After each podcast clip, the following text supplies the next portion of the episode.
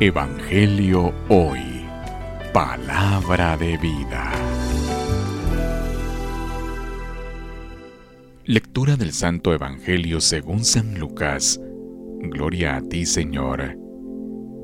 En aquel tiempo Jesús dijo a sus discípulos, Sean misericordiosos como su Padre es misericordioso.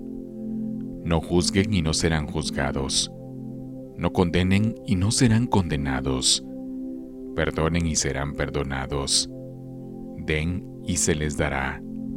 Recibirán una medida buena, bien sacudida, apretada y rebosante en los pliegues de su túnica, porque con la misma moneda con que midan, serán medidos. Palabra del Señor.